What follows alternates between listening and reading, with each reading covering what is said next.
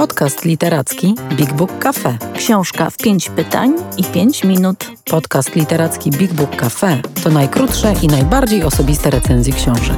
Co dwa tygodnie rozmawiamy o jednej. Pytamy wprost, a odpowiadamy szybko I szczerze. Odcinek 24. Witajcie w 24 odcinku naszego podcastu Książka w 5 pytań i 5 minut. Dziś o książce Państwo Gucwińscy, Zwierzęta i ich ludzie Marka Gurlikowskiego porozmawiam za nią król. A ja dodam, że Julia tej książki jeszcze nie czytała, ale podobnie jak ja pamięta małżeństwo e, Hanny i Antoniego Gucwińskich e, z telewizji i powiedziała mi, że jest bardzo zaciekawiona tą opowieścią. To prawda, potwierdzam. Mhm. Dla mnie Gucwińscy to przede wszystkim wspomnienie programu e, z kamerą wśród zwierząt. E, pamiętam ich jako taką parę dość sympatycznych, zaangażowanych ludzi. E, pamiętam też, że najbardziej kochałam te odcinki, w których oni pokazywali swoje mieszkanie i tam mieli zwierzęta i jakiegoś szympansa, którym się akurat opiekowali. I to było takie egzotyczne, niezwykłe trochę fascynujące, dlatego jestem ciekawa y, tej książki. Y, ale czy ty też po nią sięgając, y, miałaś w głowie te właśnie wspomnienia tej serii telewizyjnej?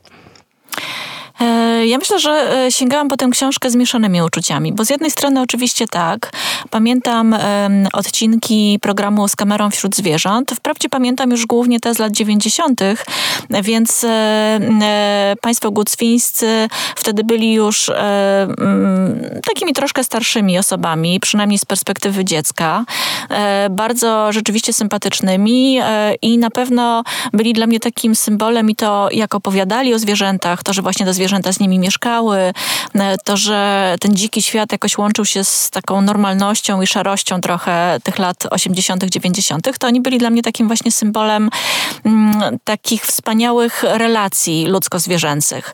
E, I to na pewno był jeden z powodów. Ale z drugiej strony, jak zobaczyłam, że e, jest taka książka, że została właśnie wydana, to pomyślałam sobie, mm, że jestem bardzo zaciekawiona tego, jak dziś będę patrzyła na opowieści o, e, o zoo, e, o ogrodach zoologicznych, nie tylko tym wrocławskim, ale także innych, które się w tej książce pojawiają, o zwierzętach, które jednak z wolności trafiają e, do niewoli po to, żeby być oglądanymi przez ludzi.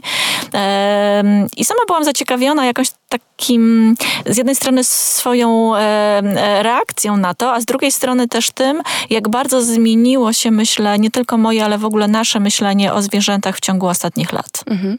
To, to powiedz może na początek o tym, na jakim okresie życia Gucwińskich ta książka się skupia. Czy, czy ona opowiada o tych latach, kiedy oni byli najbardziej aktywni e, zawodowo i czy też odsłania jakąś część ich życia prywatnego, no tego, co, czego w ogóle w telewizji nie było widać, tak jaką oni byli parą, mhm. co ich łączyło?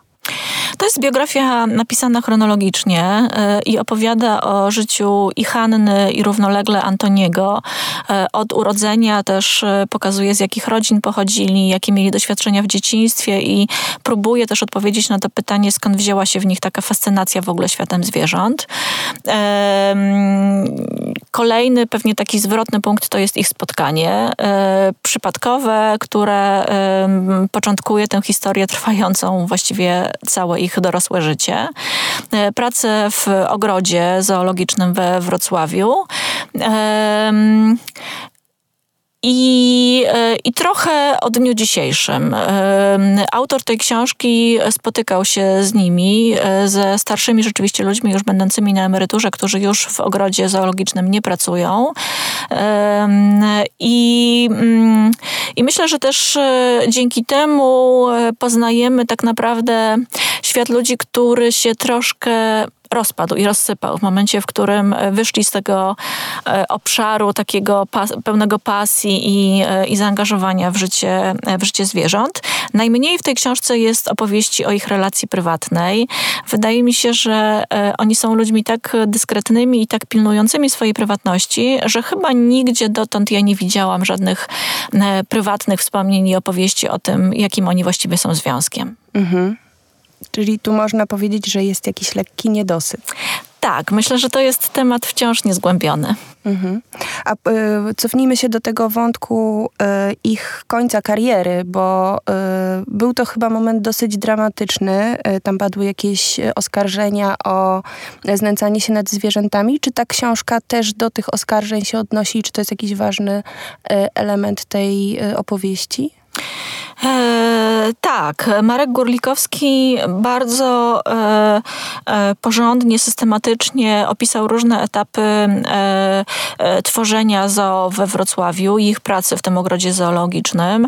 E, przez taki okres najbardziej intensywny lat 60., przede wszystkim 70., to jest też okres, kiedy zaczynali pracować z telewizją i w ogóle zaczął powstawać program też z kamerą wśród zwierząt, który przez kilkadziesiąt lat można było później później oglądać.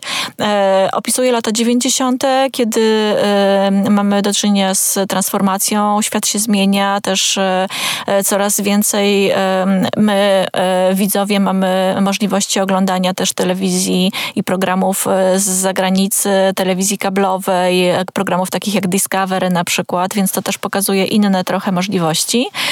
Aż do tych lat dwutysięcznych, które dla Gucwińskich były bardzo niełaskawe i rzeczywiście ich odejście z e, zoo wrocławskiego wiązało się nie tylko ze skandalem, ale myślę, że z takim też bardzo trudnym momentem i koniecznością poradzenia sobie z oskarżeniami dotyczącymi znęcania się nad niedźwiedziem konkretnie. Tu chodziło o niedźwiadka i te, te oskarżenia dotyczyły głównie Antoniego Głocwińskiego. Mhm.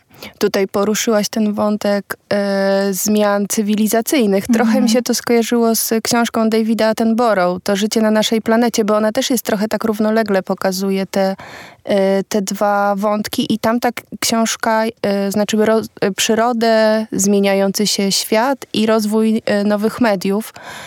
Tam ta książka Davida Attenborough ma takie bardzo wyraziste przesłanie, prawda? -hmm. Ratowania planety i tego, co my dziś możemy zrobić. Czy y, tutaj y, też znajdujesz taki y, jakąś wyższą ideę, coś, co z tej biografii wynika dla nas, dla tego, jak opiekować się zwierzętami? Czy to jest jakaś myśl, która towarzyszyła tworzeniu tej książki? Myślę, że nie. To znaczy, dla mnie ta książka jest przede wszystkim e, opowieścią o życiu ludzi, którzy poświęcili swoje życie e, zwierzętom, e, opiekowali się nimi, uczyli się ich zachowań, żyli z nimi w taki sposób, w jaki potrafili i stosując też wiedzę zdobytą na uniwersytetach, konferencjach lat 50., głównie i 60., więc myślę, że to jest takie podejście do świata zwierząt, które już jest bardzo aktualne. I to zresztą był jeden z zarzutów, które e, świat, media e, adresowały e, do Hanny i Antoniego Gucwińskich. To znaczy, że oni są już z innego trochę świata, z innej rzeczywistości i nie potrafią zobaczyć, że właśnie ten mm, sposób traktowania i rozumienia zwierząt się bardzo zmienił, bardzo się zmienia. Myślę, że jeszcze długo po tym, jak oni odeszli z ogrodu zoologicznego we Wrocławiu, czyli te ostatnie 10-15 e, lat, to jest okres, w którym e, w ogóle e, przydarzyła nam się rewolucja, jeśli chodzi o zwierzęta.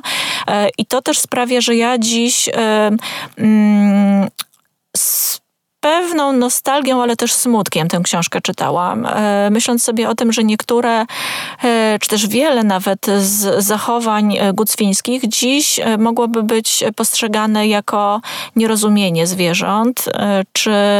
Mm, czy w pewnym sensie też krzywdzenie, oczywiście kompletnie nieświadome i, i nieintencjonalne. I nie wiem, czy ja po tej książce będę ich jeszcze lubić. Czy... Można ich lubić po tej książce.